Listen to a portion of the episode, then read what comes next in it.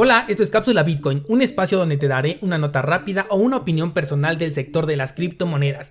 Yo soy Daniel Vargas, fundador de cursosbitcoin.com y vamos a descentralizarlo.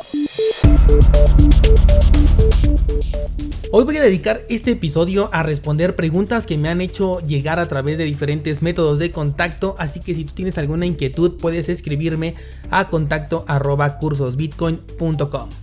Vamos a comenzar con las preguntas y la primera de ellas dice ¿en dónde se hace el stake de VeChain? Bien, VeChain realiza el stake desde su cartera nativa y además hay que delegar el poder de voto para que puedas obtener las recompensas.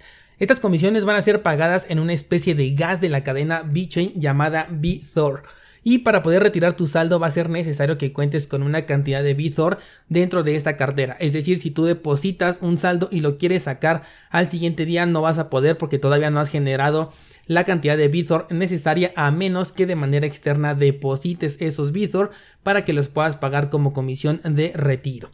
En cursos Bitcoin hay varios tutoriales de cómo hacer staking con diferentes criptomonedas y una de ellas de hecho es BitChain por si lo gustas pasar a checar. Siguiente pregunta dice, ¿han borrado Bewley? Lamentablemente sí. Recientemente con las declaraciones por parte de YouTube y de la ley COPA, uno de los videos que tengo en donde hablo de alternativas a YouTube que pagan con criptomonedas, eh, cobró mucha fuerza y como ya tiene tiempo que subí este video, ahí hablaba justamente de una plataforma que llevaba por nombre Bewley. Esta plataforma almacenaba video para hacer streaming, era muy parecida a YouTube. En lo personal me gustaba mucho, pero lamentablemente ya desapareció. Por el momento como alternativa tendríamos nada más lo que es DTube. Siguiente pregunta dice, ¿cripto fácil es seguro? Cripto fácil, por si no lo sabes, es un exchange que cobra mucha fuerza en el mercado latino y que hace poco tiempo abrió sus puertas al mercado mexicano. Por eso es que hice un video eh, con la comparativa de este exchange con algunos otros mexicanos que ya se encuentran en línea para ver cuál es justamente el mejor. Por si te interesa, lo puedes pasar a checar dentro del canal de YouTube. Y sobre la pregunta de si es seguro, eh, lo es para la función para la que fue creada, es decir, que para comprar o intercambiar criptomonedas, pero no me atrevería a guardar criptomonedas ahí para mediano ni mucho menos largo plazo. Solamente compraría y transferiría a una cartera que yo controle. Lo mismo haría con cualquier otro exchange. Siguiente pregunta dice, ¿es rentable invertir en Genesis Mining?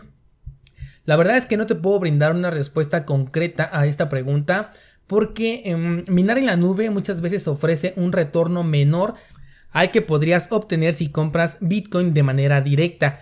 Es decir, por ejemplo, si tú compras un contrato que te cuesta 75 dólares, tú esperas recuperar esos 75 dólares, pero probablemente en Satoshis podrías estar comprando más en este momento al precio actual que si tú compraras algún contrato con Genesis Mining. Sin embargo, la ganancia real que se tiene es la privacidad de esas criptomonedas. Toma en cuenta que si Bitcoin sube, el precio de la recompensa va a ser menor, hablando en satoshis, y puedes sentir tú que no valió la pena si es que tu objetivo era conseguir satoshis en lugar de privacidad. Por lo tanto, esa respuesta es muy diferente para cada persona de acuerdo a sus necesidades.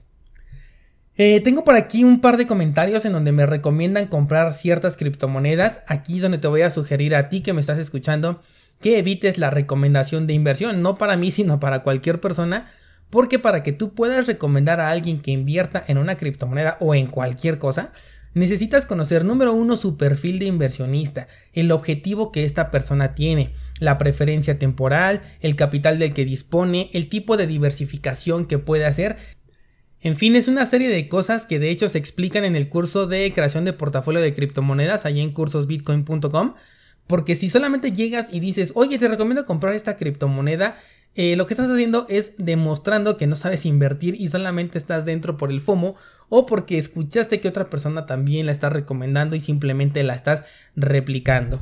Como lo dije en uno de los episodios pasados, no hay que ser testigos de Satoshi, o sea, no hay que ir predicando con la palabra de las criptomonedas, simplemente hay que hacerlo para nosotros mismos.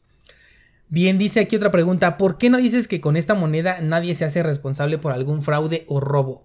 Creo que he sido muy explícito en este podcast en el tema de la custodia. También he dicho que muchas personas todavía no están preparadas para tomar la responsabilidad del resguardo de su economía y para ellos existen y existirán para siempre los bancos. Aunque a medida que vaya pasando el tiempo estos vayan a ir transformándose, evolucionando, pero siempre van a tener esa característica de la custodia que va a tener por ti. La pregunta que yo te hago aquí es, si tú acudes a las autoridades porque alguien en persona te estafa vendiéndote algo que no sirve, pero tú no sabes nada de esta persona, ¿tú crees que las autoridades te van a respaldar? Considera que el respaldo ante fraudes o robos no es exclusivo de las criptomonedas, sino también puede suceder en el entorno tradicional. Por último, quiero aprovechar este formato porque hice una encuesta en YouTube la semana pasada en donde preguntaba por qué se mueve Bitcoin y la mayoría responde que se mueve por manipulación de las ballenas. Aquí sí me sorprende mucho la respuesta porque creo que hemos sido bastante enfáticos en ello. La respuesta me sorprende porque me da la impresión de que muchos todavía no comprenden los aspectos básicos de los mercados y ya están invirtiendo y peor aún están haciendo trading. También recuerda que tenemos un curso básico de trading y un curso básico de Bitcoin y criptomonedas allí en cursosbitcoin.com. Mira, a diferencia de Forex, en donde sí existe una manipulación directa, con las criptomonedas, bueno, más bien con Bitcoin, no existe esto. Si una ballena hace un movimiento, la única diferencia entre lo que hizo esta ballena y lo que tú puedes hacer es la cantidad de dinero que está manejando. Esa es la única diferencia. Esto no representa en ningún momento una manipulación, es una simple operación con un capital muy fuerte. El mercado de Bitcoin te permite comprar y vender. Y si una ballena compra o vende, entonces no está manipulando, está simplemente utilizando su dinero con base en las reglas de los mercados de compra y venta, oferta y demanda. Ya que si después esta ballena sale en los noticieros diciendo que Bitcoin va a morir, que tiene los días contados, que nadie debe estar dentro de esta criptomoneda del demonio, entonces ahí sí podemos considerar que existe una manipulación, pero sería mediática, la cual dependiendo del peso de la persona tendrá o no repercusiones en el precio de Bitcoin. Bien, me gustó la idea de exponer en este espacio las dudas más recurrentes que me llegan, porque es posible que existan más escuchas de este podcast con las mismas inquietudes. Así que voy a considerar hacer esto al menos una vez al mes, dependiendo también del número de preguntas que me vayan llegando. Así que si tú quieres hacer llegar tus dudas, escríbeme a contacto arroba cursosbitcoin.com. Yo soy Daniel Vargas y nos escuchamos la próxima semana. Gracias y hasta luego.